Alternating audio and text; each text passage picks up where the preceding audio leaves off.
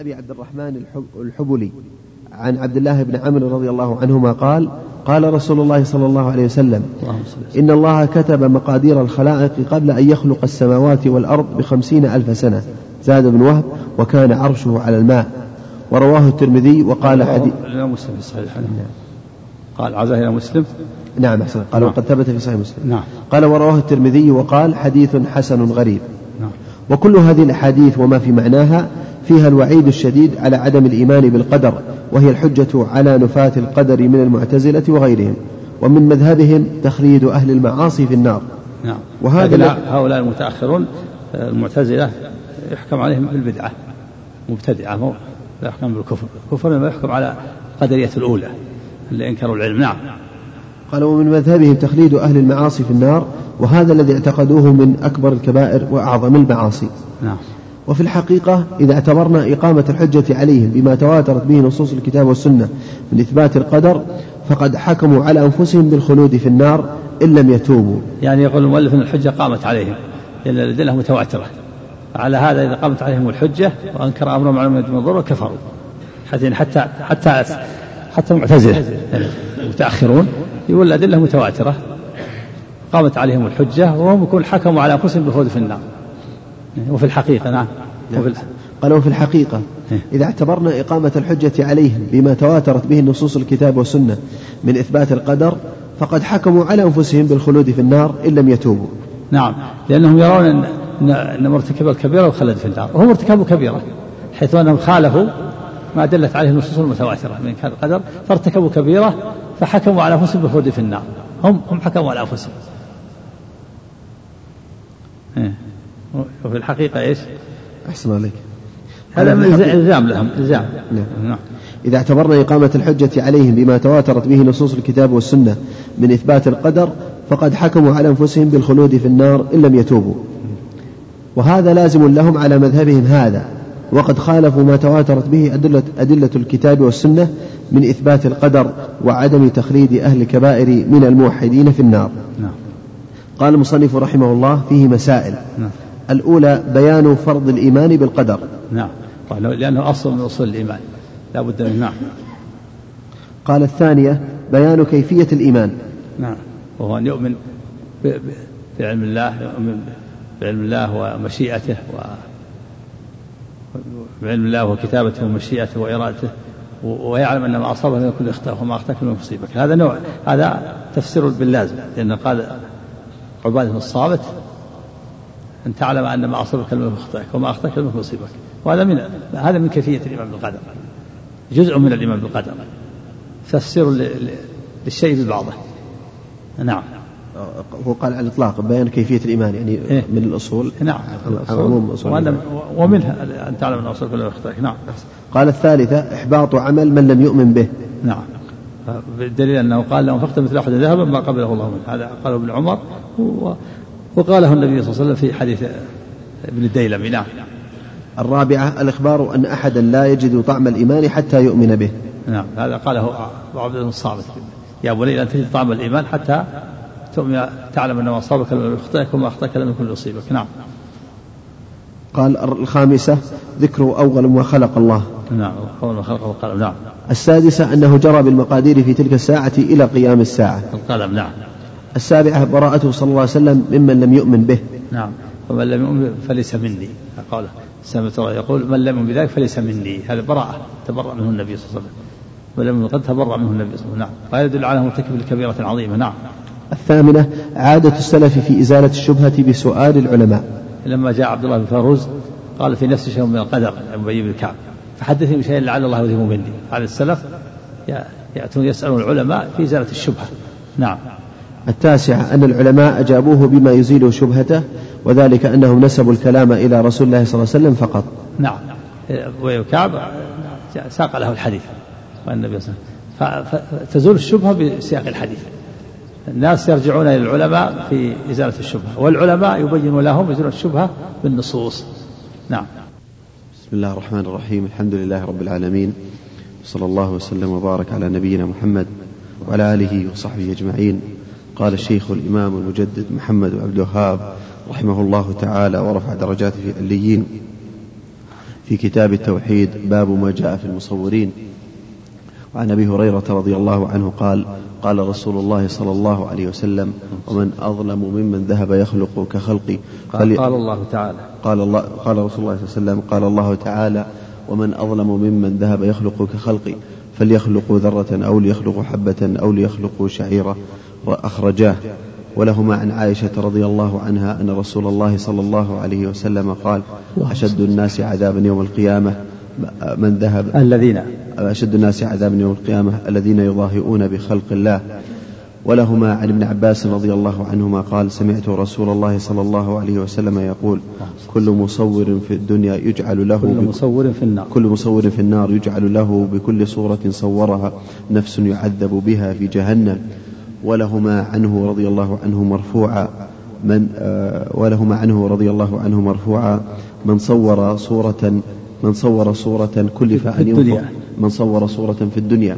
كلف أن ينفخ فيها الروح وليس بنافخ وعن مسلم عن أبي الهياج رحمه الله قال قال ولمسلم عن أبي الهياج. ولمسلم عن أبي الهياج رحمه الله قال قال لعلي رضي الله عنه ألا أبعثك على ما بعثني عليه رسول الله صلى الله عليه وسلم ألا تدع صورة إلا طمستها ولا قبرا مشرفا إلا سويته. ولا قبرا مشرفا إلا سويته. نعم. ثم قال رحمه الله باب ما جاء في كثرة الحلف. وقول الله تعالى واحفظوا أيمانكم. وعن آه، عن أبي هريرة. عن أبي هريرة رضي الله عنه آه، قال قال رسول الله صلى الله عليه وسلم الحلف منفقة للسلعة ممحقة للكسب أخرجاه. وعن سلمان رضي الله عنه وعن سلمان رضي الله عنه قال قال رسول الله صلى الله عليه وسلم ثلاثة لا يكلمهم الله ولا يزكيهم ولهم يوم القيامة. ما فيها لا يكلمهم الله يوم القيامة. ما, ما في يوم القيامة عندكم؟ ما في أسماء. ها؟ بدون. نعم. يراجع الحديث رواه الطبراني. نعم. في الحديث يوم القيامة لكن معروف أنه يوم القيامة. ولو ما لو ما ذكرت هذا معروف يوم القيامة. نعم. أحسن عليك. قال ثلاثة قال قال رسول الله صلى الله عليه وسلم ثلاثة لا يكلمهم الله ولا يزكيهم ولهم عذاب أليم وشيم طنزان وعائل مستكبر ورجل جعل الله بضاعته لا يشتري إلا بيمينه ولا يبيع إلا إلا بيمينه. رواه الطبراني بسند حسن. صحيح. بسند صحيح. وعن أبي وفي الصحيح عن عمران بن حصين رضي الله عنه قال قال رسول الله صلى الله عليه وسلم خير أمتي قرني ثم الذين يلونهم ثم الذين يلونهم. قال عمران فلا أدري ذكر بعد قرنه مرتين أو ثلاثة. ثم يأتي قوم ثم إن بعدكم قوم. ثم يأتي بعدهم قوم. ثم إن بعدكم قوم. نعم أحسن ثم إن بعدهم قوم. بعدكم. ثم إن بعدكم قوم يشهدون ولا يستشهدون. ويخونون ولا يؤتمنون وينذرون ولا يوفون ويظهر فيهم السمن. وفيه عن وفيه عن عن ابن مسعود رضي الله عنه قال قال رسول الله صلى الله عليه وسلم خير الناس قرني ثم الذين يلونهم ثم الذين يلونهم ثم يأتي أناس تسبق ثم يجيء قوم. ثم يجيء قوم تسبق شهادة أحدهم يمينه ويمينه شهادته. قال إبراهيم كانوا يضربوننا على الشهادة والعهد ونحن صغار. الرحمن الرحيم. الحمد لله والصلاة والسلام على رسول الله وعلى آله وأصحابه ومن والاه. قال الإمام مجدد الشيخ الإمام محمد بن عبد الوهاب رحمه الله في كتاب التوحيد باب ما جاء في المصورين.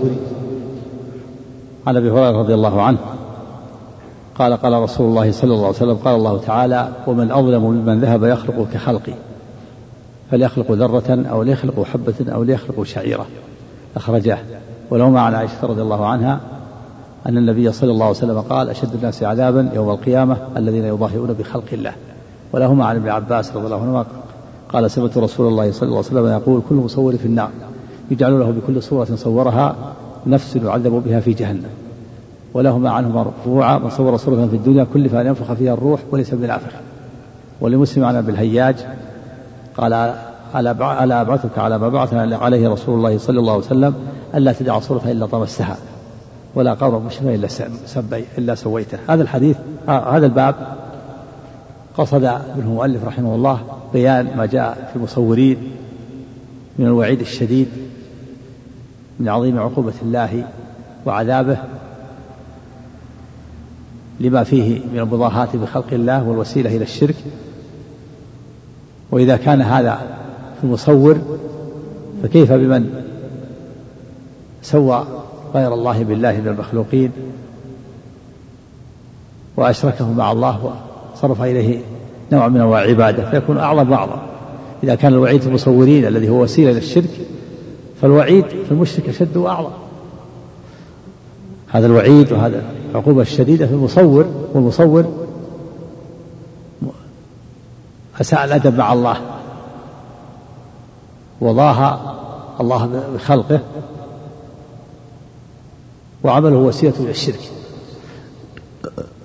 فبل سوى الله سوى المخلوقين سوى غير الله بأحد من المخلوقين وأشركه مع الله وصار غير نوع من العبادة كان ذنبه أعظم وأشد لأنه الذنب الذي لا يغفر. الحديث الأول حديث أبي هريرة رضي الله عنه قال وهو حديث قدسي أضافه النبي صلى الله عليه وسلم إلى الله. قال قال الله تعالى والحديث القدسي بكلام الله لفظا ومعنى. بخلاف الحديث غير القدسي فإنه من الله معنى ومن الرسول لفظا. لأن السنة وحي ثاني. قال الله تعالى وما ينطق عن الهوى إن هو إلا وحي يوحى. فالسنة وحي من الله. إلا أن اللفظ من الرسول والمعنى من الله. المعنى من الله واللفظ من الرسول أما القرآن فلفظه ومعناه من الله. وكذلك الحديث القدسي لفظه ومعناه من الله. ولهذا رفعه إليه كما في حديث أبي ذر يا عبادي حديث أبي ذر قال الله تعالى يا عبادي إني حرمت الظلم على نفسي وجعلت بينكم محرما فلا تظلموا. وهذا كذلك. حديث أبي هريرة قال الله قال رسول الله قال الله تعالى ومن أظلم ممن ذهب يخلق كخلقي فليخلق ذرة أو ليخلق حبة أو ليخلق شعيرة.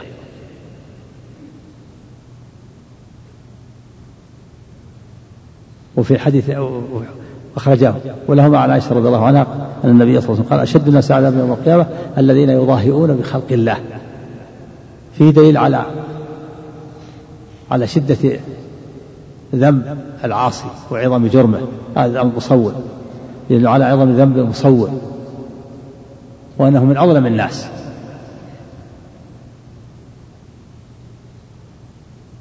وفي هذا الحديث بيان العلة. في تحريم الصور وهي المضاهاة بخلق الله والتشبه بالله في الخلق.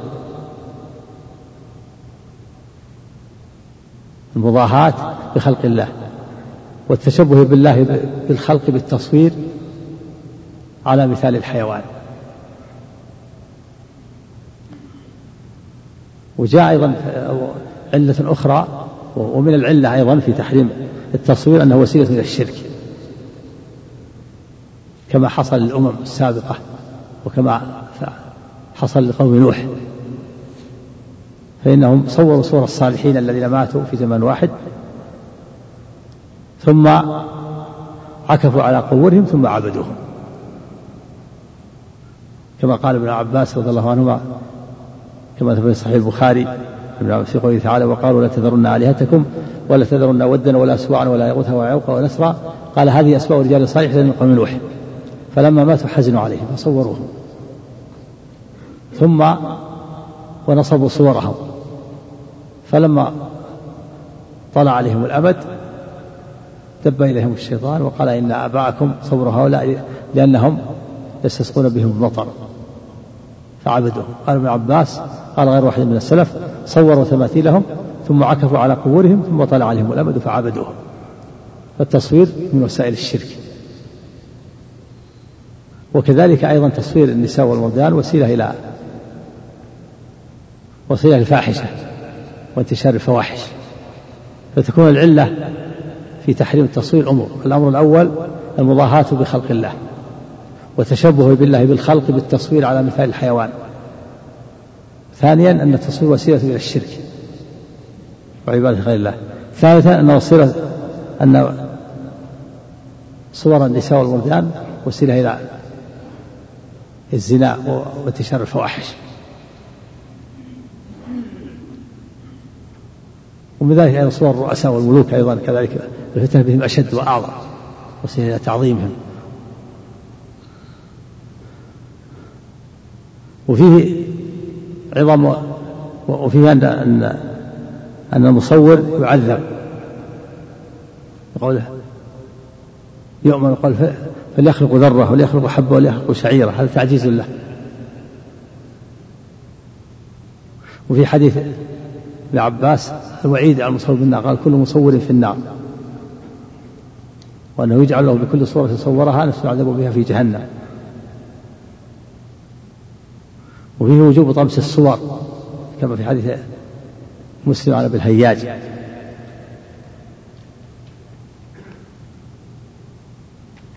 وهذا يؤخذ من هذه الأحاديث أحكام ومسائل ذكرها المصنف رحمه الله منها ان شدة عذاب المصورين. الوعيد الشديد الوعيد الشديد في المصورين.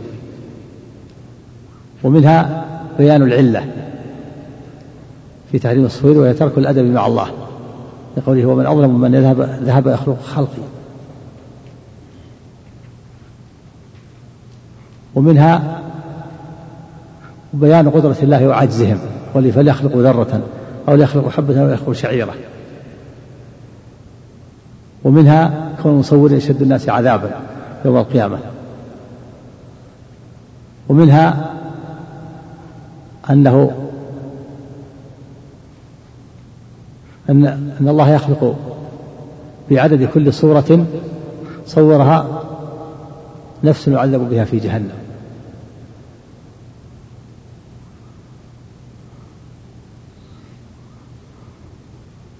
ومنها أن أن المصور يكلف بنفخ الروح. وهذا تعجيز له تعذيب له. ومنها الأمر بطمس الصور إذا وجدت. هذه كلها أحكام سبعة.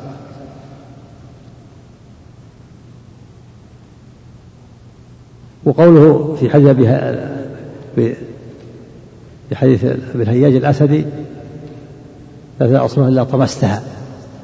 دليل على تحريم الصور المجسمة وغير المجسمة. لها ظل أو ليس لها ظل. الصور نعم صور مجسمة وصور غير مجسمة. صور لها ظل وصور لا ظل لها. فأما الصور المجسمة التي التي لها ظل فهذه حرام بإجماع العلماء من غير خلاف. الصورة المجسمة التي لها جسم ولها ظل. كان يصور صورة من خشب أو من طين أو من حجر وغيرها والمراد بصور ذوات الأرواح. صورة الأرواح والحديث يدل على تحريم صور ذوات الحديث يدل على تحريم صور ذوات الأرواح. من الحيوان من الآدميين والحيوانات والطيور والحشرات والحيتان. فإذا صور صورة لها ظل ولها جسم فهذه حرام بإجماع العلماء.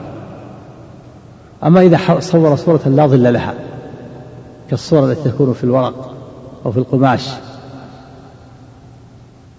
أو في الجدران فهذه حرام عند جماهير العلماء.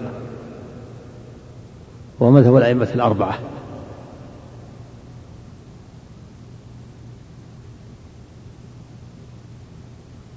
ويدل على ذلك حديث الستر حديث عائشة أنها لما سترت كراما فيه صورة لم يدخل النبي صلى الله عليه وسلم حتى قطع الستر قطعتان.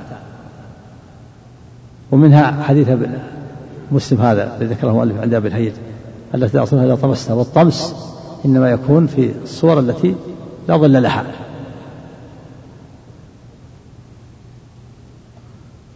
ومنها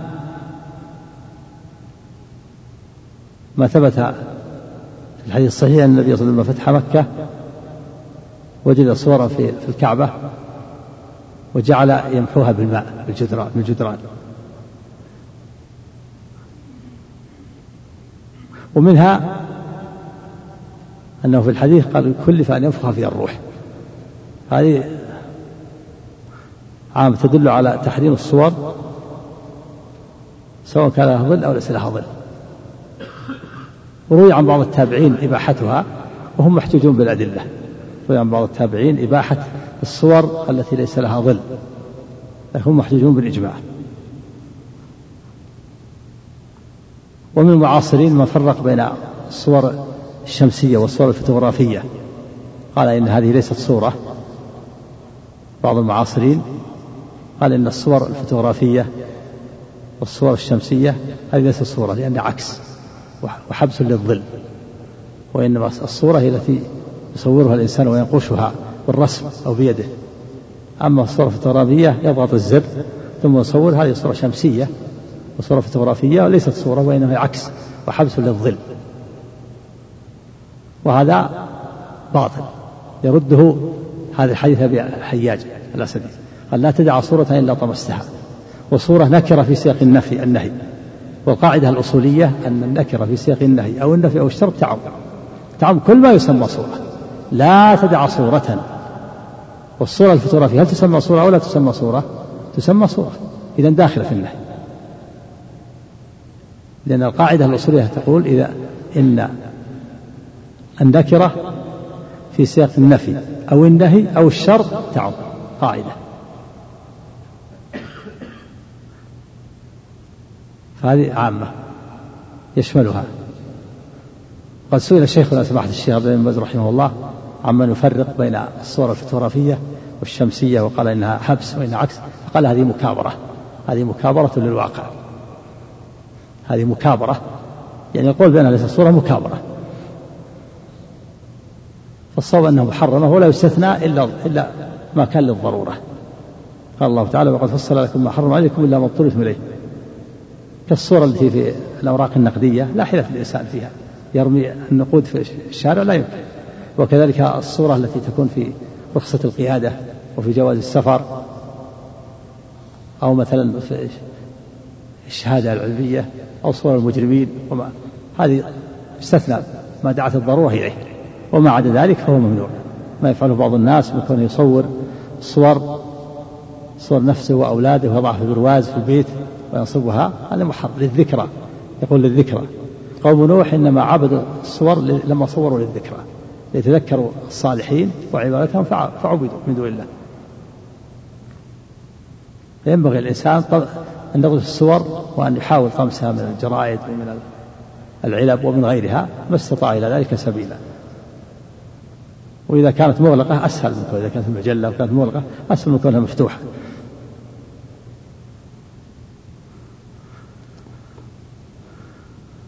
وأما تصوير غير ذوات الأرواح كان يصور نهرا أو شجرا أو بيتا ليس فيه إنسان ولا حيوان ولا دابة ولا طير ولا ولا حوت. فهذا فهذا فيه خلاف ضعيف لبعض لبعض العلماء والصواب أنه جائز.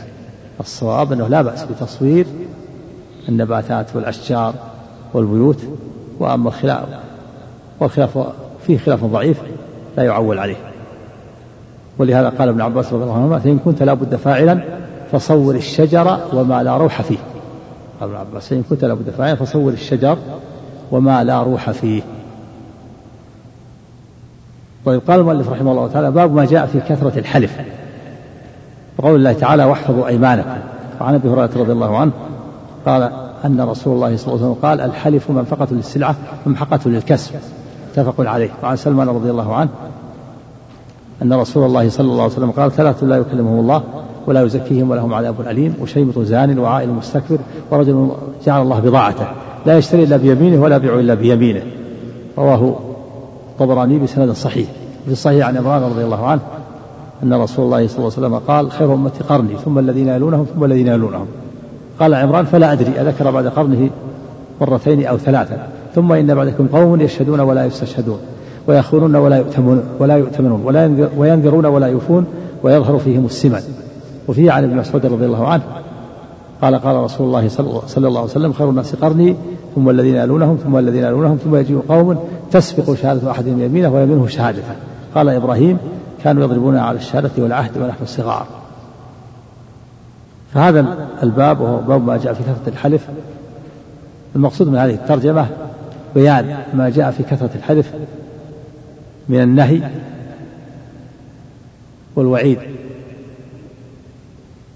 لما فيه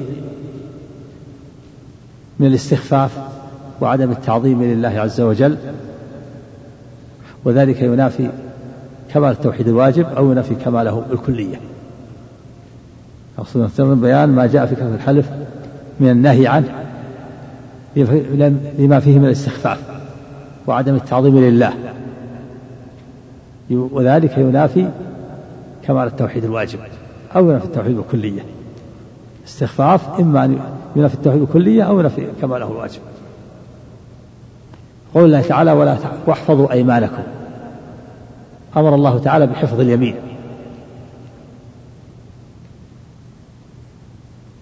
وروي عن السلف في معنى حفظ اليمين ثلاثة أقوال. القول الأول واحفظوا أيمانكم أي لا تحلفوا. احفظوا أيمانكم عن الحلف. والثاني احفظوا أيمانكم عن الحنث فلا تحنث. والثالث احفظوا أيمانكم عن تركها بلا تكفير. عن ترك اليمين المحنوث فيها إذا حنث فيها بلا تكفير. وهذه الأقوال متلازمة.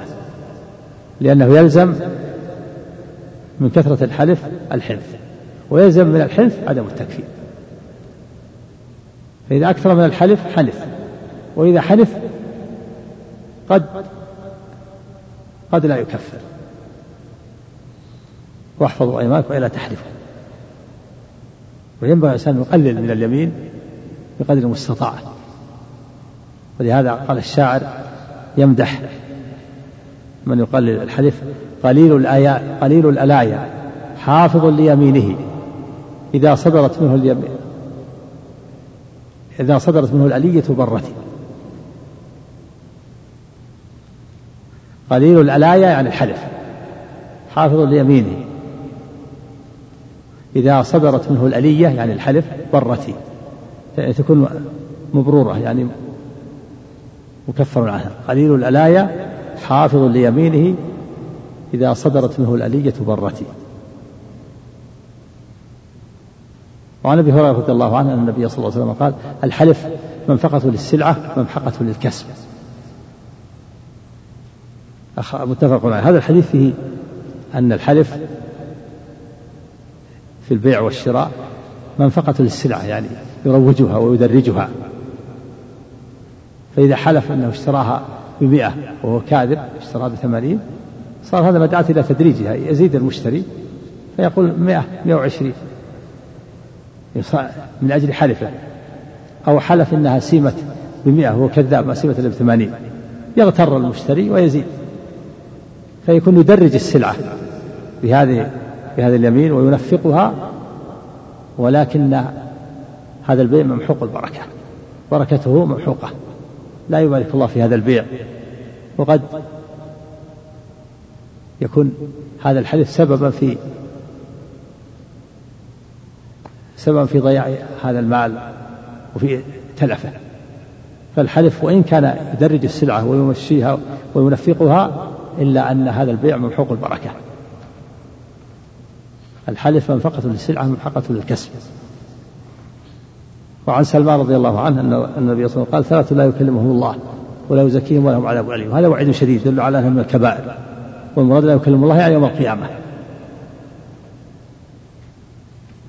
وفيه إثبات الكلام لله عز وجل. قول لا يكلمه الله فيه إثبات الكلام. والمعنى لا يكلمه الله كلام رضا وإنما يكلمه كلام سخط في إثبات الكلام لله وأن الله تعالى يتكلم كلاما يليق بجلاله وعظمته. لأن الكلام صفة كمال والكلام قائم بالله. والله يتكلم متى شاء إذا شاء كيف شاء. ولهذا قال أهل السنة والجماعة إن الكلام صفة قد قديمة النوع حادثة الأحاد نوع الكلام قديم لكن آحاد الكلام حادثة. فالله يتكلم متى شاء يكلم رسله يكمل أنبياءه يكلم المؤمنين في الموقف يكلم المؤمنين في الجنة. أفراد الكلام حادثة ونوع الكلام قديم. وهو قائم بالله. فقال شيخ الإسلام رحمه الله ابن تيمية إن قلتم يا أهل البدع هل يقوم الكلام بالله؟ نقول قلنا نعم يقوم الكلام بالله. ولكنه لا يلزم من ذلك كما يقول أن الحوادث تقوم بالله.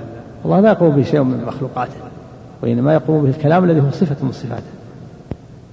ويتكلم بمشيئته واختياره. وقد عاب الله تعالى العجل إسرائيل الذين عبدوا العجل بأنه لا يتكلم. واستدل به على أن العجل لا يصلح إله لأنه لا يتكلم. قال ألم يروا ألم يروا أنه لا يكلمهم ولا يهديهم سبيلا؟ يعني العجل اتخذوه وكانوا ظالمين. كيف اتخذوه؟ إله ولا يتكلم؟ قال وفي الآية الأخرى أفلا يرون ألا يرجع إليهم قولا؟ ولا يملك لهم ضرا ولا نفعا؟ فدل على أن عدم رجوع القول نقص استدل به على عدم ألوهية العجل على عدم ألوهية العجل. كيف يكون إله ولا يستطيع يتكلم؟ فالهرث لا يكلم الله ولا يزكيهم لا يطهرهم من الذنوب والمعاصي ولهم عذاب أليم. هذا وعيد شديد يدل على أنها كل واحدة من هذه الثلاث من كبائر الذنوب. وشيمط زاني وشيمط اللي شمطه الشيب الشيخ زاني. يعني هذا الشيخ ضعفت همته ومع ذلك يقع في الفاحشة. هذا يدل على محبته للفجور وضعف إيمانه وقلة ديانته. الشاب قد يدعوه قد يكون عنده داعي إلى الزنا. وقد يتوب لكن الشيخ يقدم على الزنا وهو قد ضعفت قد ضعفت همته فدل على حبه للفواحش. على أن قلبه يشرب حب الفواحش والجريمة حيث أنه وقع في الزنا مع ضعف الداعي. والثاني عائل مستكثر العائل الفقير مستكثر. أيضا هذا الفقير مستكثر. ليس هناك داعي يدعي إلى الكبر. صاحب الأموال وصاحب الجاه قد يكون هناك ما يدعو إلى الكبر. لكن هذا فقير ومع ذلك يتكبر. هذا يدل على أن الكبر صفة راسخة فيه كاملة في نفسه. يدل على ضعف إيمانه. وإلا كيف يتكبر وليس هناك داعي يدعو الكبر؟ هذا أصحاب الأموال وأصحاب الجاه. قد يكون هناك داعي إلى الكبر. الكبر محرم لا يجوز. لا من الفقير ولا من الغني. والشيخ حرام والزنا حرام لا يجوز لا من الشيخ ولا من الشاب. لكن الشاب هناك داعي يدعو. بخلاف الشيخ. وكذلك صاحب المال والجاه هناك ما يدعوه لكن هذا فقير. دل على أن المعصية تعظم مع مع قلة الداعي. والثالث رجل رجل جعل الله بضاعته. لا يشتري إلا بيمينه ولا يبيع إلا بيمينه يعني بدرج السلعة. جعل كان كان اليمين هي السلعة. البضاعة هي السلعة كأنها هي السلعة من كثرة حلفه فإذا باع قال والله والله إذا والله ما بعت على أحد باكثر من هذا. وإذا قال والله ما سيمت أقل من هذا. والله ما بعت على احد باكثر من هذا. والله ما دخلت عليه بهذا. داعي يدرج هذا باليمين. جعل الله بضاعته. لا يشتري إلا بيمينه ولا يبيع إلا بيمينه. نسأل الله السلامة والعافية. ويدل على ضعف إيمانه. وأنه مستخف باليمين. وعن عمران بن حصين رضي الله عنه وفي الصحيح عن عمر بن حصين رضي الله عنه قال قال رسول الله صلى الله عليه وسلم خير أمتي قرني ثم الذين يلونهم ثم الذين يلونهم قال عمران فلا أدري أذكر بعد قرنه مرتين أو ثلاثة. والمحفوظ أنه ذكر مرتين فتكون القرون المفضلة ثلاثة كما يدل عليه حديث مسعود بعده قال ثم إن بعدكم قوم يشهدون ولا يستشهدون. هذا فيه ذب الذين يشهدون ولا يستشهدون وهذا يدل على ضعف إيمانهم. يشهدون يسارعون إلى أداء الشهادة قبل طلبها. ويستثنى من هذا ما ما إذا كان المشهود له لا لا يعلم بالشهادة ثم يأتي ويخبره. قال عندي لك شهاده إذا طلبتها. وهذا هو الجمع بينه وبين الحديث السابق. خير الشهداء الذي الذي يأتي بالشهادة قبل أن يسألها. الحديث الآخر خير الشهداء الذي يأتي بالشهادة قبل أن يسألها. هذا محمول على ما إذا كان المشهود له لا يعلم بالشهادة. ثم جاء وأخبر قال ترى عندي أخي شهادة لك متى ما طلبتها فهي موجودة عندي. هذا لا بأس. أما ان أن يشهد وياتي بالشهادة ويبادر إليها قبل أن تطلب منه فهذا على تهاونه بالشهاده ويخونون ولا يؤتمنون هذه فيه ذم الذين يخونون. ولا يؤتمنون يعني الذين تدرهم الخيانة في الأمانة. وينذرون ولا يوفون. ينذرون لله عليه كذا ثم لا يفي بنذره ويظهر فيهم السمن. هؤلاء بعد القرون المفضلة هذه أوصاف الذين يأتون بعد القرون المفضلة الثلاثة. أنهم ضعفاء الإيمان. يتساهلون بالشهادة ويستخفون بأمرها ويخونون في الأمانة ولا يوفون بالنذر ويظهر فيهم السمن. المعنى أنه لقلة رغبتهم في الدنيا وإقبالهم على لقلة رغبتهم في الآخرة رغبوا في الدنيا وأقبلوا عليها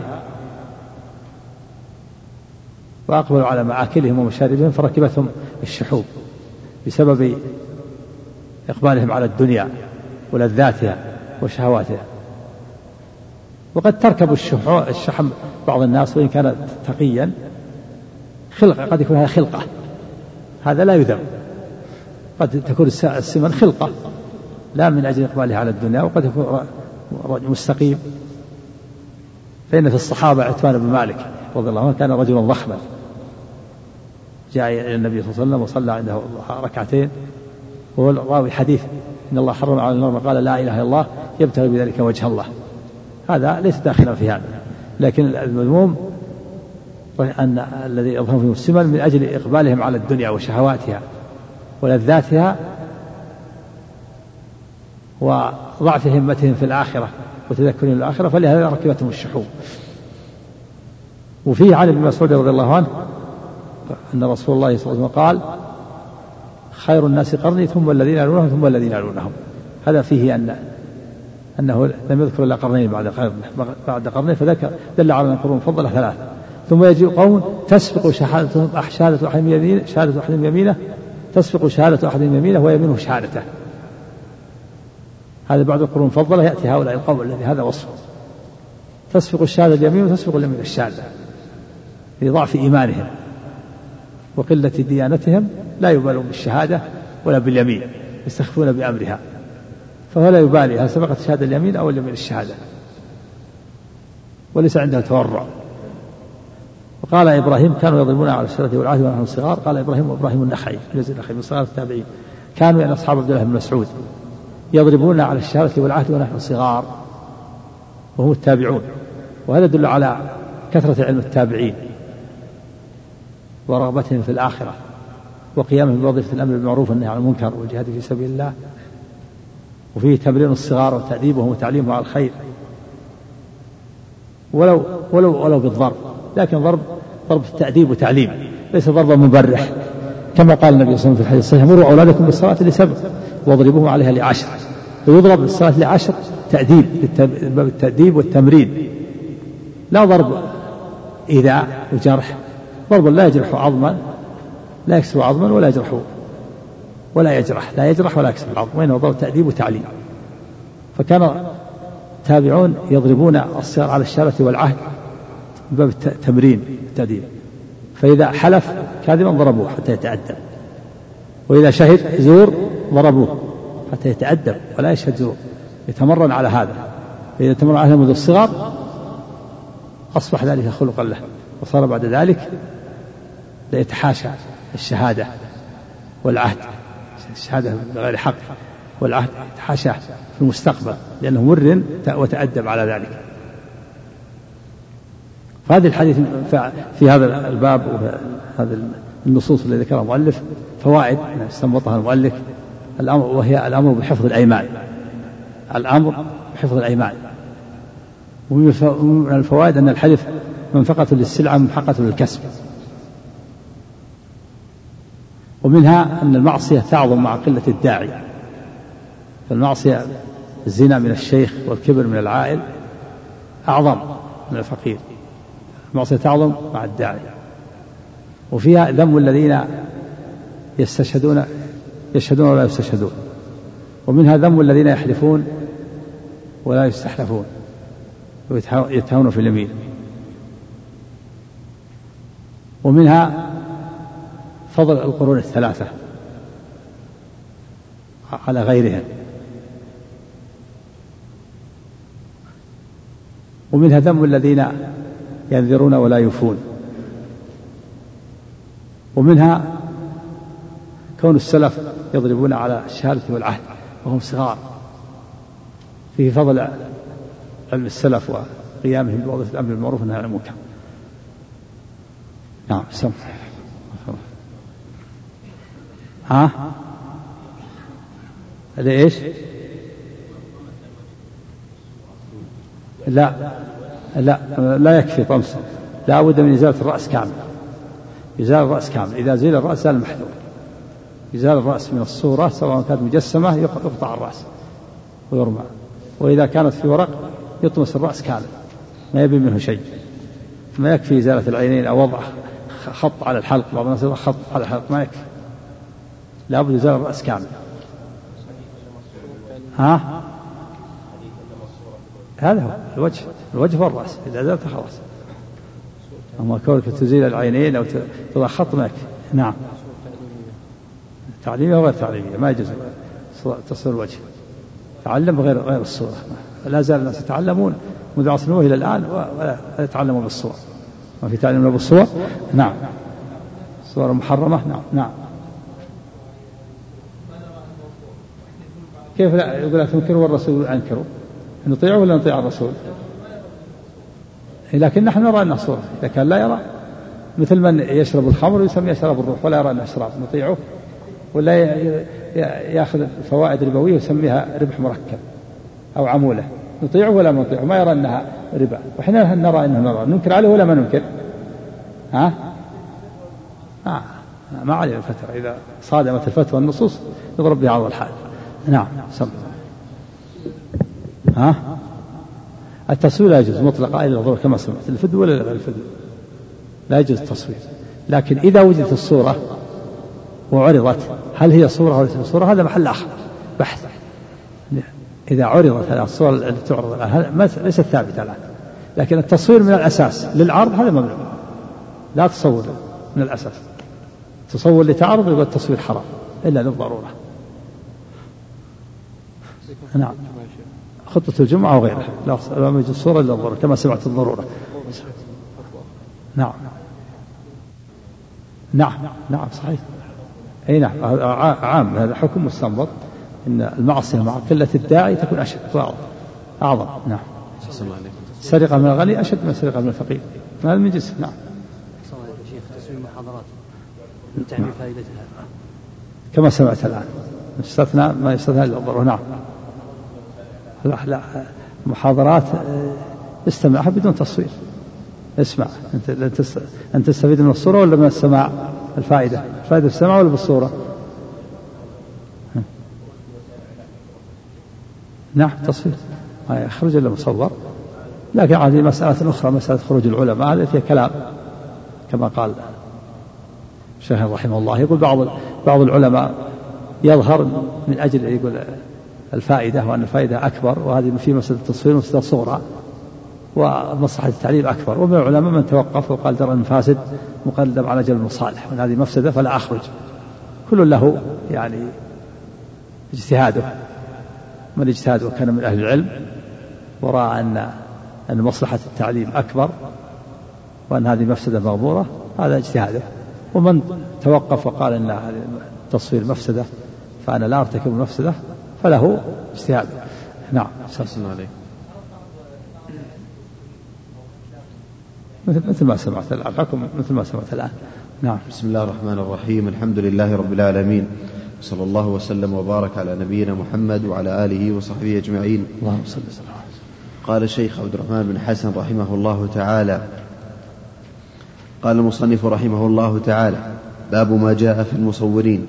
عن أبي هريرة رضي الله تعالى عنه قال قال رسول الله صلى الله عليه وسلم قال الله تعالى ومن أظلم ممن ذهب يخلق, يخلق كخلقي فليخلقوا ذرة أو ليخلقوا حبة أو ليخلقوا شعيرة. أخرجاه. ولهما عن عائشة رضي الله عنها أن رسول الله صلى الله عليه وسلم قال أشد الناس عذابا يوم القيامة الذين يضاهئون بخلق الله. ولهما عن ابن عباس رضي الله عنهما قال سمعت رسول الله صلى الله عليه وسلم يقول كل مصور في النار يجعل له بكل صورة صورها نفس يعذب بها في جهنم. ولهما عنه مرفوعا من صور صورة في الدنيا كلف أن ينفخ فيها الروح وليس بنافخ. ينفخ هذه ينفخ بضم الفاء السماع والقياس ينفخ. القاعدة إذا إذا كان الفعل ثالثه حرف حلق فإنه يفتح ثاني في المضارع. نفخ ينفخ فتح يفتح. مثل فتح يفتح نفخ ينفخ. لكن نفخ ينفخ هذا سماع. سماع. سماعا ورد سماعا بضم الفاء. وبفتح الفاء هذا قياس. هذا قياس. قاعدة قياسية ينفخه. نعم ينفخ نعم. أحسن عليك. قال قوله باب ما جاء في المصورين أي من عظيم عقوبة الله لهم وعذابه. وقد ذكر النبي صلى الله عليه وسلم العلة وهي المضاهاة بخلق الله لأن الله تعالى له الخلق والأمر فهو رب كل شيء ومليكه وهو خالق كل شيء وهو الذي صور جميع المخلوقات. وجعل فيها الأرواح التي تحصل وجعل فيها وجعل فيها الأرواح التي تحصل بها الحياة. كما قال تعالى الذي أحسن كل شيء خلقه وبدأ خلق الإنسان من طين ثم جعل نسله من سلالة من ماء مهين ثم سواه ونفخ فيه من روحه وجعل لكم السمع والأبصار والأفئدة قليلا ما تشكرون. فالمصور لما صور الصورة على شكل ما خلقه الله تعالى من إنسان أو بهيمة صار مضاهيا لخلق الله فصار ما صوره عذابا له يوم القيامة. وكلف أن ينفخ فيها الروح وليس بنافخ فكان أشد الناس عذابا. وهذا الأمر تعجيز التعجيز. ولهذا قال فليخلقوا ذرة أو ليخلقوا حبة أو ليخلقوا شعيرة. هذا أمر للتعجيز تعذيبا له. تعجيز ما هو مستطيع ولكنه تعجيزا وزيادة في عذابه. نسأل الله السلامة والعافية. نعم. ولو الفعل مضاهاة سواء أول ما يرمي ما يشترط النية في هذا. نعم. صلى الله عليك فليخلقوا حبة وشعيرة إيه؟ ما ما يعم حتى غير ذوات الأرواح في تحريم لا. هذا تعجيز لهم لأنهم ما يستطيعون حتى الحبة حتى الشعرة ليس المراد هذا هذا ما في تصوير. يعني هم لما لما صوروا الصورة على مثال ما خلق الله. يعني يقول انفخوا فيها الروح. أنتم عاجزون. عاجزون أن تخلقوا حبة أو تخلقوا شعيرة. فمن باب أولى أنتم عاجزون عن نفخ الصور في هذا أن الروح في هذه الصورة. نعم. أحسن. قال فكان أشد الناس عذابا لأن ذنبه من أكبر الذنوب. فإذا كان هذا في من صور صورة على مثال ما خلقه الله تعالى من الحيوان فكيف بحال من سوى المخلوق برب العالمين وشبهه بخلقه؟ وصرف له شيئا من العبادة التي خلق الله الخلق ليعبدوه وحده بما لا يستحقه غيره. من كل عمل يحبه الله من العبد ويرضاه. فتسوية المخلوق بالخالق بصرف حقه لمن لا, لمن لا يستحقه من خلقه وجعله شريكا له فيما اختص به تعالى وتقدس هو أعظم ذنب عصي الله تعالى به. ولهذا أرسل رسله وأنزل كتبه لبيان هذا الشرك والنهي عنه. وإخلاص العبادة بجميع أنواعها لله تعالى. فنجى تعالى رسله ومن أطاعهم وأهلك من جحد التوحيد واستمر على الشرك والتنديد. فما أعظمه من ذنب إن الله لا يغفر أن يشرك به ويغفر ما دون ذلك لمن يشاء. ومن يشرك بالله فكأنما خر من السماء فتخطفه الطير أو تهوي به الريح في مكان سحيق. قال المصنف رحمه الله تعالى ولمسلم عن أبي الهياج قال قال لي علي رضي الله عنه ألا أبعثك على ما بعثني عليه رسول الله صلى الله عليه وسلم؟ ألا تدع صورة إلا طمستها ولا قبرا مشرفا إلا سويت. قوله ولمسلم عن أبي الهياج الأسدي حيان بن حصين.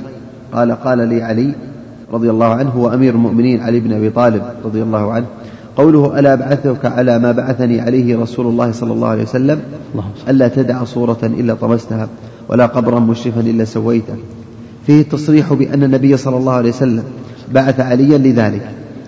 أما الصور فلمضاهاتها لخلق الله وأما تسوية القبور فلما في تعليتها من الفتنة بأربابها وتعظيمها وهو من ذرائع الشرك ووسائله. أما أما الصور؟ قال وأم قال أما الصور فلمضاهاتها لخلق الله. نعم. وأما تسوية القبور فلما في تعليتها من الفتنة بأربابها وتعظيمها وهو من ذرائع الشرك ووسائله. فصرف الهمم إلى هذا وأمثاله من مصالح الدين ومقاصده وواجباته. ولما وقع التساهل في هذه الأمور وقع المحذور. فصرف إيش؟ فصرف أحسن عليك. قال فصرف الهمم إلى هذا وأمثاله نعم. من مصالح الدين ومقاصده وواجباته. ولما وقع التساهل في هذه الأمور وقع المحذور وعظمت الفتنة بأرباب القبور وصارت محطا لرحال العابدين المعظمين لها. فصرفوا لها جل العبادة من الدعاء والاستعانة والاستغاثة والتضرع لها والذبح لها والنذور وغير ذلك من كل شرك محرم محظور. قال العلامة ابن القيم رحمه الله تعالى ومن جمع بين سنة رسول الله صلى الله عليه وسلم في القبور وما أمر به وما نهى عنه وما كان عليه أصحابه وما وبين وبين ما كان علي وبين ما كان وبين ما عليه أكثر الناس اليوم رأى أحدهما مضادا للآخر مناقضا له بحيث لا يجتمعان أبدا. فنهى رسول الله صلى الله عليه وسلم عن الصلاة إلى القبور وهؤلاء يصلون عندها وإليها. نعم يعاكس يضادون سنة الرسول. نهى عن الصلاة إلى القبور وهم يصلون إليها نعم. ونهى عن اتخاذها مساجد وهؤلاء يبنون عليها المساجد ويسمونها مشاهد مضاهاة لبيوت الله. ونهى عن إيقاد السرج عليها وهؤلاء يوقفون الوقوف على إيقاد القناديل عليها. ونهى أن تتخذ عيدا. وهذا فيه تعظيم إذا وضعت هذه القناديل والسرج صار تعظيم لها وصار دعوة إلى تعظيمها وإلى الشرك وسيلة للشرك. نعم. قال ونهى أن تتخذ عيدا وهؤلاء يتخذونها أعيادا ومناسك ويجتمعون لها كاجتماعهم للعيد وأكثر. وأمر بتسويتها كما روى مسلم في صحيحه عن أبي الهياج الأسدي فذكر حديث الباب وحديث ثمامة بن شفي وهو عند مسلم أيضا. قال كنا مع فضالة بن عبيد رضي الله عنه بأرض الروم برودس فتوفي صاحب برودس. نعم. برودس نعم. عندي بالضم. ها؟ برودس كذا؟ بالشكل. إيه. هذا يحتاج معجب الولدان تضبط؟ شو قاموس؟ برودس.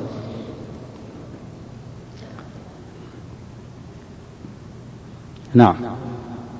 ها؟ إيه. قال إيش؟ الجزيرة في البحر الأبيض المتوسط. إيه. لا زالت تحمل هذا الاسم إلى إلى إلى اليوم. وغالب أهلها من النصارى. جزيرة في البحر الأبيض المتوسط. ضبطها بضم الرو رودس هذا بالشكل يعني. نعم. طيب. وجزيرة رودس بضم الراء وكسر الدال إيه برودس يعني ببحر الروم حيال الإسكندرية ببحر الروم. برودس إيه برودس بضم الراء وكسر الدال. نعم. قال فتوفي صاحب لنا. كذا برودس قال عفا الله عنك وبالدال المعجمة إيه. رودس رودس إيه. بضم عليكم السلام. الراء وكسر الدال المعجمة. قال أيضا جزيرة للروم تجاه الإسكندرية على ليلة منها غزاها معاوية رضي الله عنه. رودس بالذال رودس وهذا رودس بالدال المهم صار بلدتين في رودس بالدال ورودس بالذال نعم. هي نفسها أصلا الجزيرة.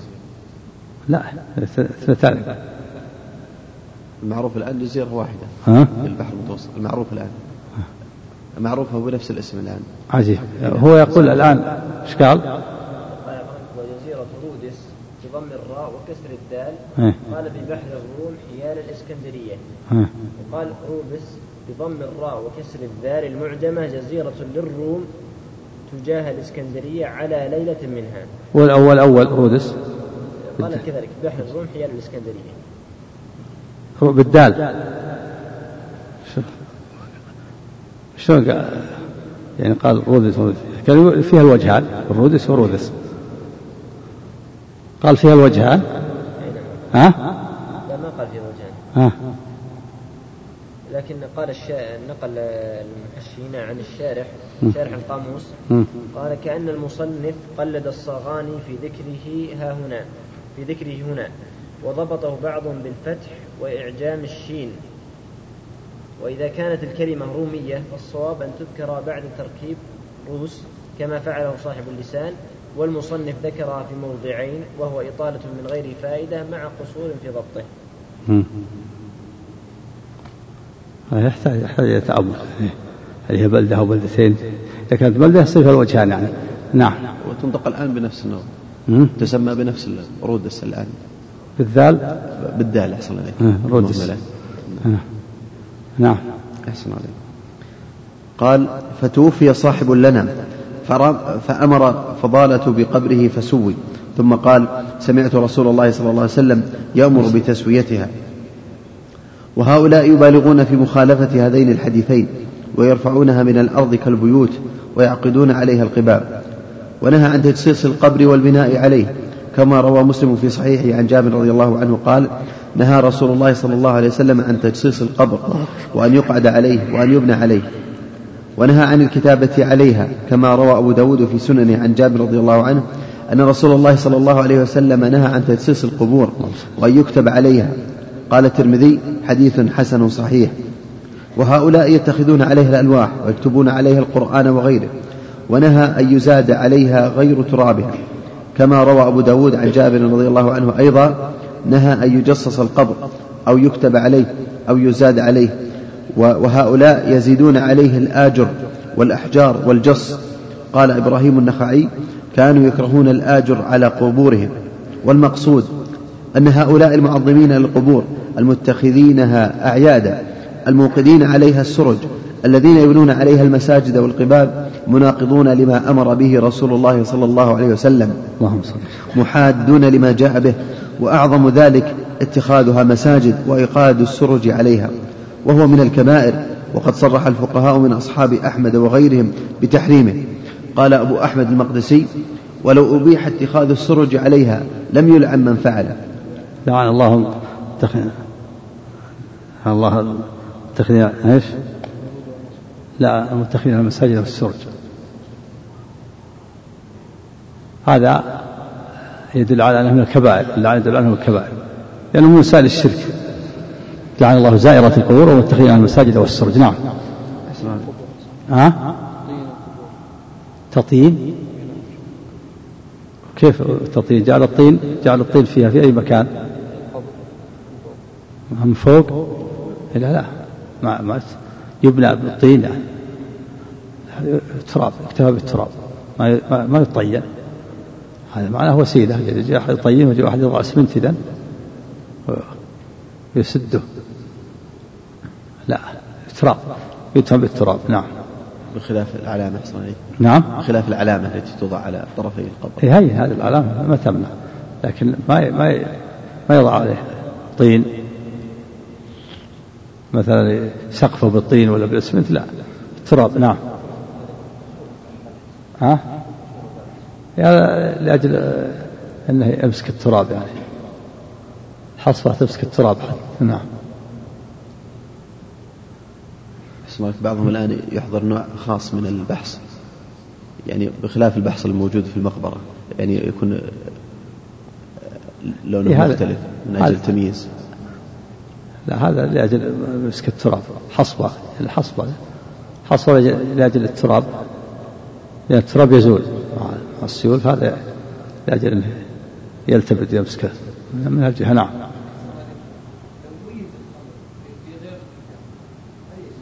إذا إذا لا بأس يجعل علامة بغير الكتابة لا بأس. بغير شيء مسته النار حتى يعرفه يضع شيء لا بأس بجعل علامة حتى يعرفه بيته وزوره يجعل علامة مثلا نوع من الحصى حصاة يجعلها علامة أو شيء أو يجعل أي شيء بعض العلبة ولا أي شيء. تكون علامة من دون كتاب رقم من دون كتابة من دون شيء مسته النار. نعم. ها؟ الحكمة أمران. الأمر الأول في فائدة للميت الدعاء له والفائدة الثانية الحي. يرق قلبه ويتذكر الآخرة. قال النبي زوروا القبور فإن تذكركم الآخرة. فائدة فائدة للحي وفائدة للميت. نعم. أحسن عليك. اي نعم. إي نعم. ما يجعل شيء مسته النار. نعم أحسن عليك. قال أبو محمد المقدسي ولو أبيح اتخاذ السرج عليها لم يلعن من فعله نعم. ولأن فيه إفراطا في تعظيم القبور أشبه تعظيم الأصنام. قال ولا يجوز اتخاذ المساجد على القبور. قال ولا يجوز. أحسن عليك. قال ولا يجوز اتخاذ المساجد على القبور. نعم. لهذا الخبر. ولأن الرسول صلى الله عليه وسلم قال لعن الله اليهود والنصارى اتخذوا قبور أنبيائهم مساجد. يحذر ما صنعوا متفق عليه. ولأن تخصيص القبور يشبه تعظيم الأصنام بالسجود لها. ولأن؟ أحسن عليه قال ولعل تجصيص. إيه ولأن تخصيص. تجصيص تجصيص. إيه. بالصلاة؟ إذا خلاص إذا كان في بالصلاة. في عندك بالصلاة ما عندي. هذا من كلام ابن القيم ولا لا؟ نعم. يراجع كلام القيم في في اللهفان نعم. صح نعم. نعم. ها؟ ولا قال كلام محمد المقدسي؟ تابع كلام محمد المقدسي؟ نعم نعم. نعم. قال, قال ولأن تخصيص القبور بالصلاة يشبه تعظيم الأصنام بالسجود لها نعم. والتقرب إليها. وقد روينا أن ابتداء عبادة الأصنام تعظيم الأموات باتخاذ صورهم والتمسح بها والصلاة عندها انتهى. وقد روينا. نعم. وقد روينا. ذكر بالتشديد. ها؟ ذكر الشدة وضع عليها شدة. روينا. لا لا روينا نعم ما فيها الوجه. وقد روينا نعم وقد روينا أن ابتداء عبادة الأصنام تعظيم الأموات باتخاذ صورهم والتمسح بها والصلاة عندها انتهى. كما حصل لقوم نوح. هذا حصل لقوم نوح. صوروا صور الصالحين ثم عكفوا على قبورهم ثم عبدوهم نعم. ها؟ وش فيها. لا الأقرب الصغيرة ما ما يخشى منها الفتنة لأن المقصود المرأة تفتتن و... ولا تتحمل الصغيرة اللي ما, ما تعقل نعم. أو غير المميزة نعم. وقد آل الأمر ها؟ بهؤلاء. نعم. ولو ولو ممنوعة ما الرسول مطلقا و- ولا تؤمن الفتنة. من يقول لا تؤمن؟ الفتنة حاصلة بها يفتتن بها الرجال ولأنها أيضا كذلك لا تتحمل ولا تصبر شيئا من النياحة. نعم. الفتنة قائمة ما يكثر مع الرجال. من يقول لا تؤمن الفتنة؟ لا لا لا ما الفتنة قائمة. هي ممنوعة من الأساس الرسول قال معطيه نهينا عن اتباع الجنائز. نعم. لا في الحال اللفظ الآخر زائرات. وحديث معطيه نهينا عن اتباع الجنائز. ممنوع. أحسن عليك؟ القبر إذا كان مع المسجد في بينهما جدار جدار المسجد لكن في فناء واحد. بعض الدول الآن في في فناء واحد. إيه لا ما يصح. إذا كان داخل سور النص هذا مقبرة ما. وإن كان بينهما جدار المسجد. ولو ولو. ما ما يبنى حال ينبغي أن يكون المسجد خارج سور المقبرة. يكون له سور آخر بعد أحسن. المسجد له سور والمقبرة لها سور. ما يكون سور المسجد هو سور المقبرة. سورة سور للمسجد وسور المقبرة. هذا هو الأكمل. نعم. إيه. في وسطها؟ لا ما يصلح. هذا غلط في وسط المقابر. أما لو كانت متقدمة أو متأخرة نقول يجعل المقبرة سور والمسجد له سور. أما تجعل في وسط مسجد في وسط المقابر؟ ما يصلح. نعم ينبغي أن ينقل مكان آخر. إذا كان المقابر هي الأولى ينقل المسجد في مكان آخر. ها؟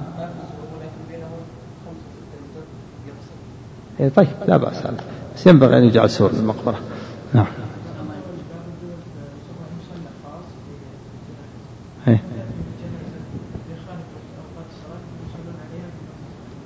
لا بأس. الجنائز يصلى فيها المقبرة لأن صلاة ليس فيها ركوع ولا سجود صلاة جنازة خاصة. نعم. جعل مصلى خاص نعم. قال وقد آل الأمر بهؤلاء الضلال المشركين إلى أن شرعوا للقبور حجا ووضعوا لها مناسك حتى صنف بعض حتى صنف بعض غلاتهم في ذلك كتابا وسماه مناسك حج المشاهد. وهو النعمان بن مفيد من الشيعة صنف كتاب سمى حج المشاهد. مشاهد القبور جعل القبور حج. وقال إن الإنسان إذا إذا أراد يحج للقبر يحرم قبل أن يأتي. ثم إذا إذا أقبل طاف بالقبر كما يطوف بالكعبة. ثم بعد ذلك يصلي ركعتين. ثم يذبح ثم يحلق. جعل حج كامل. نسأل الله جعل حلق وذبح وطواف وصلاة. نسأل الله السلامة والعافية. نعم. أحسن عليك. قال حتى صنف بعض غلاة في ذلك كتابا وسماه مناسك مناسك حج المشاهد مضاهاة. مناسك حج المشاهد. يعني عبادات مثل مناسك الحج. مناسك حج القبور. جعل القبور مناسك. كما أن الحج له مناسك طواف وسعي و... وذبح وحلق. كذلك جعل القبور مناسك. نعم. نعم صح.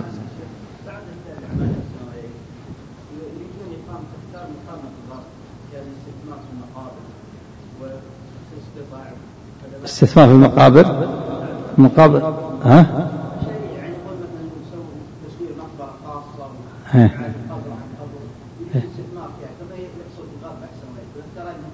استثمار؟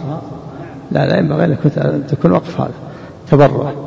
إبعاد القبر عن القبر ما يبعد. هذا ما ما يتصرف القبور تترك على ما هي عليه وإنما يسور عليها.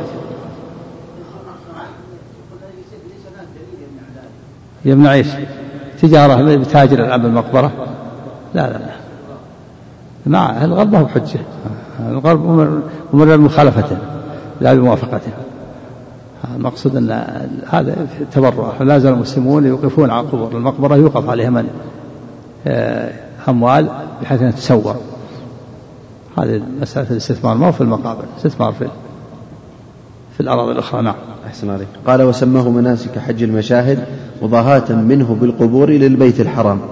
ولا يخفى أن هذا مفارقة لدين الإسلام ودخول في دين عباد الأصنام. صلى الله العافية فانظروا إلى هذا يعني من جعل حج المشاهد هذا فارق دين الإسلام. ودخل في دين عباد القبور. نعم. قال فانظروا إلى هذا التباين العظيم بين ما شرعه رسول الله صلى الله عليه وسلم وقصده من النهي عما تقدم ذكره في القبور وبين ما شرعه هؤلاء وقصدوه ولا ريب أن في ذلك من الفساد من المفاسد ما يعجز عن حصره ما يعجز عن حصره. فمنها تعظيمها تعظيمها الموقع في الافتتان بها ومنها اتخاذها أعيادا ومنها السفر إليها ومنها مشابهة عبادة الأصنام بما بما يفعل عندها من العكوف عليها والمجاورة عندها وتعليق الستور عليها وسدانتها وعبادها يرجحون المجاورة عندها على المجاورة عند المسجد الحرام. نسأل الله العافية. ويرون يعني يفضلون المجاورة عند القبور أفضل من المجاورة عند المسجد الحرام. نعم. ويرون سدانتها أفضل من خدمة المساجد. نعم خدمة القبور يرون أفضل من خدمة المساجد. نعم. والويل لقيمها ليلة يطفأ القنديل المعلق عليها. نعم. قيم القبر الويل له لو يجلس يوم ما وضع قنديل. سراج عليها قبل أن توجد الكهرباء. يعني لو يجلس ليلة ما وضع سراج الويل له يأتيه تهديد ويأتيه عقوبة من قبل المشركين. نعم. وهذا من وسائل الشرك. لا يجوز إسراج القبور ولا إنارتها. نعم. ولا البناء عليها ولا وضع الزهور والرياحين كل هذا من أسباب الشرك والكتابة عليها. نعم. وتجصيصها نعم. أحسن عليك قال ومنها النذر لها ولسدانتها. ومنها اعتقاد المشركين بها أن بها أن, أن بها يكشف البلاء وينصر على الأعداء ويستنزل غيث السماء وتفرج الكروب وتقضى الحوائج وينصر المظلوم ويجار الخائف إلى غير ذلك. ومنها الدخول في لعنة الله ورسوله باتخاذ المساجد عليها وإيقاد السرج عليها.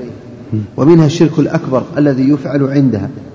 ومنها إيذاء أصحابها بما يفعله المشركون بقبورهم فإنهم فإنه يؤذيهم ما يفعل عند قبورهم ويكرهونه غاية الكراهية كما أن المسيح عليه الصلاة والسلام يكره ما يفعل النصارى عند قبره وكذلك عند قبره؟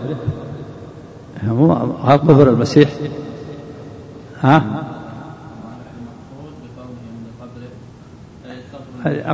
قبر يعني وضع شبهه وزعم أنه قبره. يعني قال الله تعالى وما قتلوه وما صلوه ولكن شبه لهم. فالذي شبه لهم وضع عليه شبه عيسى قتلوه ودفنوه وظنوا أنه قبر قبر ولا ما قبر عيسى. عيسى رفع إلى السماء وسينزل في اخر الزمان وهو علم من أعلام النبوة. شوفوا ليش؟ يعتقدون أنه قبل ثلاثة أيام ثم إي نعم ثم خرج. هذا بعضهم. نعم. قال أحسن عليك كما أن المسيح عليه الصلاة والسلام يكره ما يفعل النصارى عند قبره. إيه. وكذلك يعني غيره قبر المنسوب إليه يعني. وليس قبر الحقيقي نعم.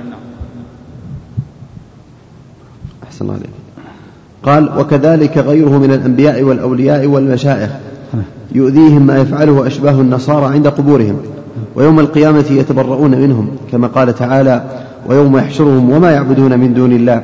فيقول أنتم أضللتم عبادي هؤلاء أم هم ضلوا السبيل؟ قالوا سبحانك ما كان ينبغي لنا أن نتخذ من دونك من أولياء ولكن متعتهم وآباءهم حتى نسوا الذكر وكانوا قوما بورا. نعم. قال الله للمشركين فقد كذبوكم بما تقولون. وقال تعالى وإذ قال الله يا عيسى ابن مريم أأنت قلت للناس اتخذوني وأمي إلهين من دون الله؟ قال سبحانك ما يكون لي أن أقول ما ليس لي بحق. إن كنت قلته فقد علمته تعلم ما في نفسي ولا أعلم ما في نفسك وقال تعالى ويوم يحشرهم جميعا ثم يقول للملائكة أهؤلاء إياكم كانوا يعبدون؟ قالوا سبحانك أنت ولينا من دونهم بل كانوا يعبدون الجن أكثرهم بهم مؤمنون. قال ومنها إماتة السنن وإحياء البدع. ومنها نعم. تفضيلها على خير البقاء وأحبها إلى الله. فإن عباد القبور وهي المساجد. نعم. قال فإن عباد القبور يقصدونها مع التعظيم والاحترام والخشوع ورقة القلب والعكوف بالهمة على الموتى ما لا يفعلونه في المساجد ولا قريبا منه. إيش؟ فمنها. أحسن عليك قال ومنها تفضيلها على خير البقاع وأحبها إلى الله. فإن عباد القبور يقصدونها مع التعظيم والاحترام والخشوع ورقة القلب والعكوف بالهمة على الموتى ما لا يفعلونه في المساجد ولا قريبا منه. نعم. قال ومنها أن الذي شرعه الرسول صلى الله عليه وسلم عند زيارة القبور إنما هو تذكر الآخرة والإحسان إلى المزور بالدعاء له والترحم عليه والاستغفار له والاستغفار له وسؤال العافية فيكون الزائر محسنا إلى نفسه وإلى الميت. فقلب هؤلاء المشركون الأمر وعكسوا الدين وجعلوا المقصود بالزيارة الشرك بالميت ودعائه والدعاء به وسؤاله حوائجهم واستنزال البركة منه ونصره لهم على الأعداء ونصرهم ونصره ونصره له ولهم على الأعداء نحو ذلك. إيش فجاء في سطرين؟ أحسن عليك. قال فقلب هؤلاء المشركون الأمر نعم. وعكسوا الدين وجعلوا المقصود بزيارة الشرك بالميت نعم. ودعاءه والدعاء به وسؤاله حوائجه دعاءه يعني يدعون الحمد لله والدعاء به يعني يجعله وسيلة توسلون به إلى الله نعم أحسن الله عليكم. قال وسؤاله حوائجهم واستنزال البركة منه ونصره لهم على الأعداء ونحو ذلك. فصاروا مسيئين إلى أنفسهم وإلى الميت. وكان رسول الله صلى الله عليه وسلم قد نهى الرجال عن زيارة القبور سدا للذريعة فلما تمكن التوحيد في قلوبهم أذن لهم في زيارتها على الوجه الذي شرعه ونهاهم أن يقولوا هجرا ومن أعظم الهجر كذا نعم. ومن أعظم الهجر الشرك عندها قولا وفعلا. وفي صحيح مسلم عن أبي هريرة كلام سيء نهايتكم عن زيارة زور القبور ولا تقولوا هجرا أو هجرا قول الهجر المخالفة. قول مبتدع. نعم. أحسن عليك قال وفي صحيح مسلم عن أبي هريرة رضي الله عنه قال قال رسول الله صلى الله عليه وسلم زوروا القبور فإنها تذكر الموت. وعن ابن عباس رضي الله عنهما قال مر رسول الله صلى الله عليه وسلم بقبور المدينة فأقبل عليهم بوجهه فقال السلام عليكم يا أهل القبور يغفر الله لنا ولكم أنتم سلفنا ونحن بالأثر. رواه أحمد والترمذي وحسنه. فهذه الزيارة التي شرعها رسول الله صلى الله عليه وسلم لأمته وعلمهم إياها هل تجد فيها شيئا مما اعتمده أهل الشرك والبدع أم تجدها مضادة لما هم عليه من كل وجه؟ وما أحسن ما قال مالك بن أنس رحمه الله لن يصلح آخر هذه الأمة إلا ما أصلح أولها ولكن كلما ضعف تمسك, تمسك الأمم بعهود أنبيائهم ونقض إيمانهم عوضوا عن ذلك بما أحدثوه من البدع والشرك. كلما تمسك. أحسن ولكن كلما ضعف تمسك ولكن كلما ضعف تمسك الأمم بعهود أنبيائهم ونقض إيمانهم عوضوا عن ذلك بما أحدثوه من البدع والشرك. نعم. أحسن عليك نعم. قال ولكن كلما ضعف تمسك الأمم بعهود أنبيائهم ونقص إيمانهم عوضوا عن ذلك بما أحدثوه من البدع والشرك. ولقد جرد السلف الصالح التوحيد وحموا جانبه. حتى كان أحدهم إذا سلم على النبي صلى الله عليه وسلم ثم أراد الدعاء استقبل القبلة وجعل ظهره إلى جدار القبر ثم دعا. ونص على ذلك الأئمة الأربعة أنه يستقبل قبلة وقت الدعاء حتى لا يدعو عند القبر فإن الدعاء عبادة. وفي الترمذي وغيره مرفوعا الدعاء هو العبادة. فجرد السلف العبادة لله ولم يفعلوا عند القبور منها إلا ما أذن فيه رسول الله صلى الله عليه وسلم من الدعاء لأصحابها والاستغفار لهم والترحم عليهم.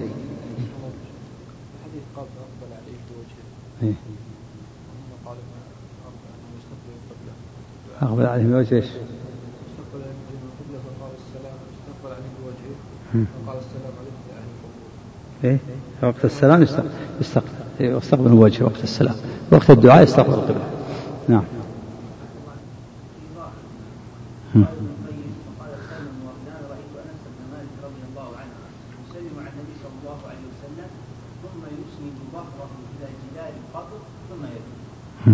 هذا ساقط إيه؟ ها؟ إيه.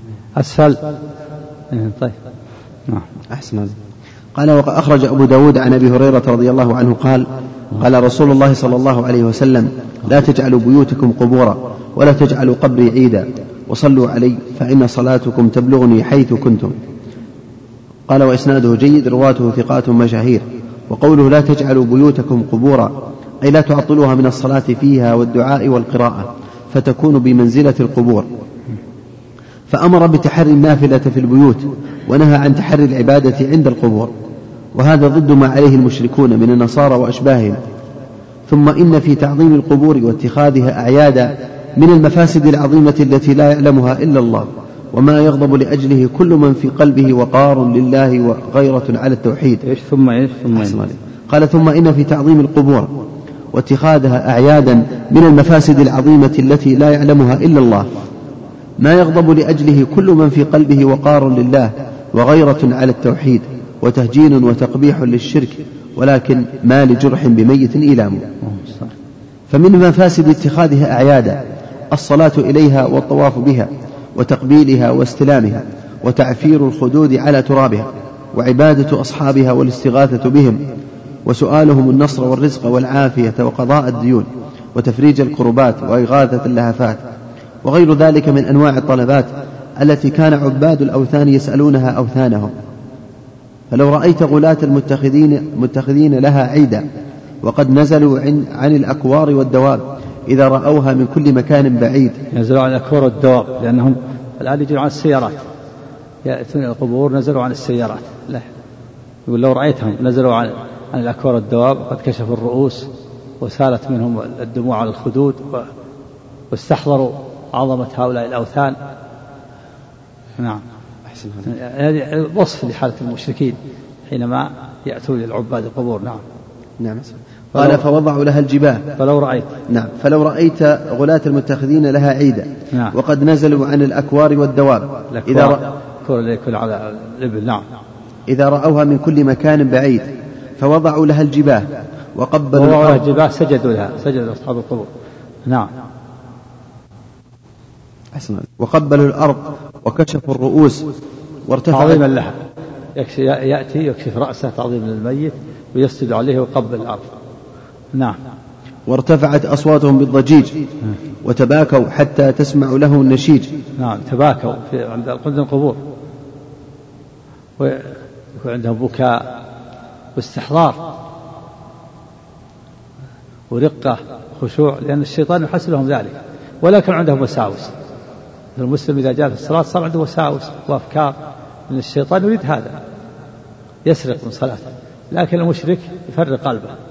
قلبه مفرغ ما عنده وساوس. حينما يأتي إلى الوثن يسجد له وكذا قلبه صافي. لكن صافي لغير, لغير الله ما يفرق. نسأل الله العافية. نعم. ها؟ نعم ما في شك. ما في شك. نعم. سجود وتعفير الخد. نعم. نعم قال وارتفعت أصواتهم بالضجيج وتباكوا حتى تسمع لهم النشيج ورأوا أنهم قد أربوا في الربح على الحجيج. لا رأوا أنهم زادوا في الربح والثواب على الحج على الحجاج بيت الله الحرام. حتى قال بعضهم هل تبيع حجتك إلى الوثن إلى القبر بحجة بيت الله الحرام؟ قال لا ولا بألف حجة. نسأل الله العافية. قال بعض ويهنئ بعضهم بعضا يقول كما سيذكر المؤلف إذا انتهوا وطافوا حول القبور ذبحوا لها وحلقوا لها الرؤوس سجدوا لها قبلوا الأرض. صاروا يهنئوا بعضهم بعضا يقول أعظم الله أجرك. أعظم الله ثوابك. فإذا قيل هل تبي هذه الحجة بحجة إلى بيت الله الحرام؟ قال لا ولا بألف حجة. هكذا استحوذ عليهم الشيطان نعوذ بالله. نعم.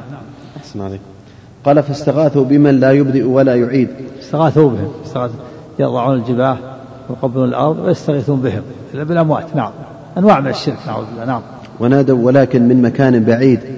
حتى إذا دنوا صلوا عند القبر ركعتين ورأوا أنهم قد أحرزوا من الأجر من الأجر ولا أجر من صلى إلى القبلتين. فتراهم حول القبر ركعا وسجدا يبتغون فضلا من الميت من الميت ورضوانا.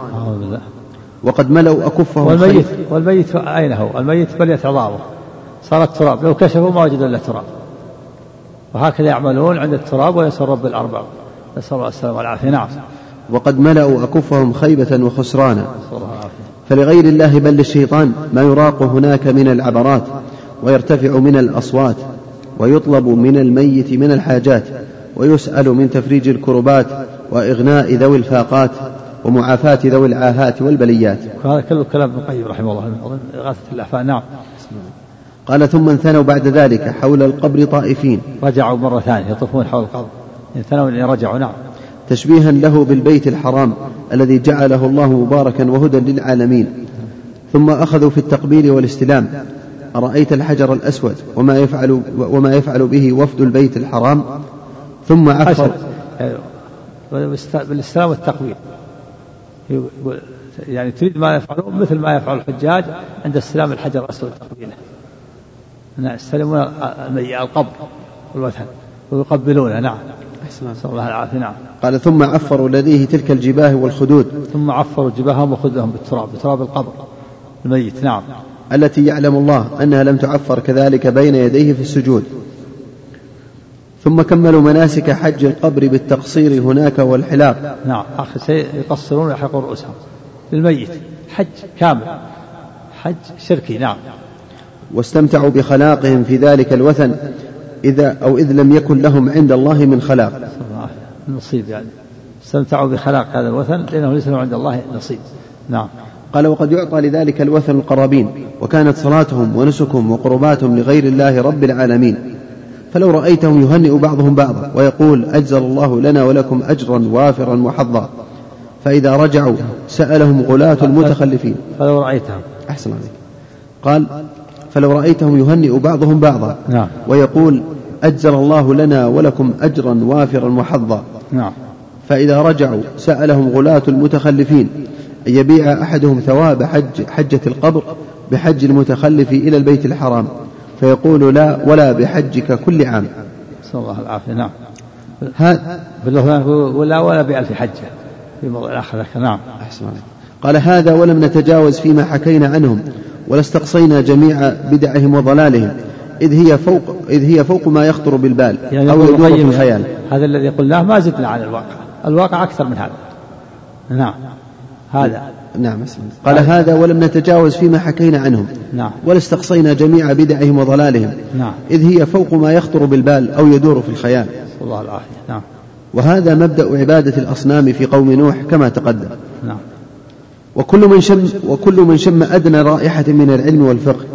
يعلم أن من أهم الأمور سد الذريعة إلى هذا المحظور وأن صاحب الشرع أعلم بعاقبة ما نهى عنه وما يؤول إليه. نعم. لأنه سد الذرائع. صاحب الشرع الرسول عليه الصلاة والسلام سد الذرائع فنهى عن تجسيس القبر نهى عن الكتابة عليه نهى عن الجلوس عليه نهى عن الصلاة عند القبر كل هذا سد الذريعة. حتى لا يحصل هذا الشرك الوخيم الذي حصل من عباد القبور. نعم. أحسن الله. قال وأن صاحب الشر أعلم بعاقبة ما نهى عنه وما يؤول إليه وأحكم في نهيه عنده وتوعده عليه وأن الخير والهدى في اتباعه وطاعته والشر والضلال في معصيته ومخالفته. انتهى كلامه رحمه الله. قال المصنف رحمه الله فيه مسائل الأولى التغليظ الشديد في المصورين. نعم. الثانية التنبيه على العلة وهو ترك الأدب مع الله لقوله ومن أظلم ممن ذهب يخلق كخلقي. الثالثة التنبيه على قدرته وعجزهم لقوله فليخلقوا ذرة أو حبة أو شعيرة الرابعة التصريح بأنهم أشد الناس عذابا. الخامسة أن الله يخلق بعدد كل صورة نفسا يعذب بها المصور في جهنم. السادسة أنه يكلف أن ينفخ فيها الروح. السابعة الأمر بطمسها إذا وجدت. ثم قال رحمه الله تطمس. تحاول تطمس استطعت. نعم. قال قال المصنف رحمه المنتهى الفطاء ما تمنع نعم. أحسن عليك. ها؟ ولو التكاليف فيها مشقة. لا بد نعم.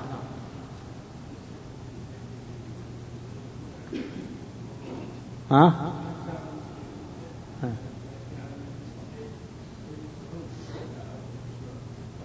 يجد صعوبة على إيش؟ عند.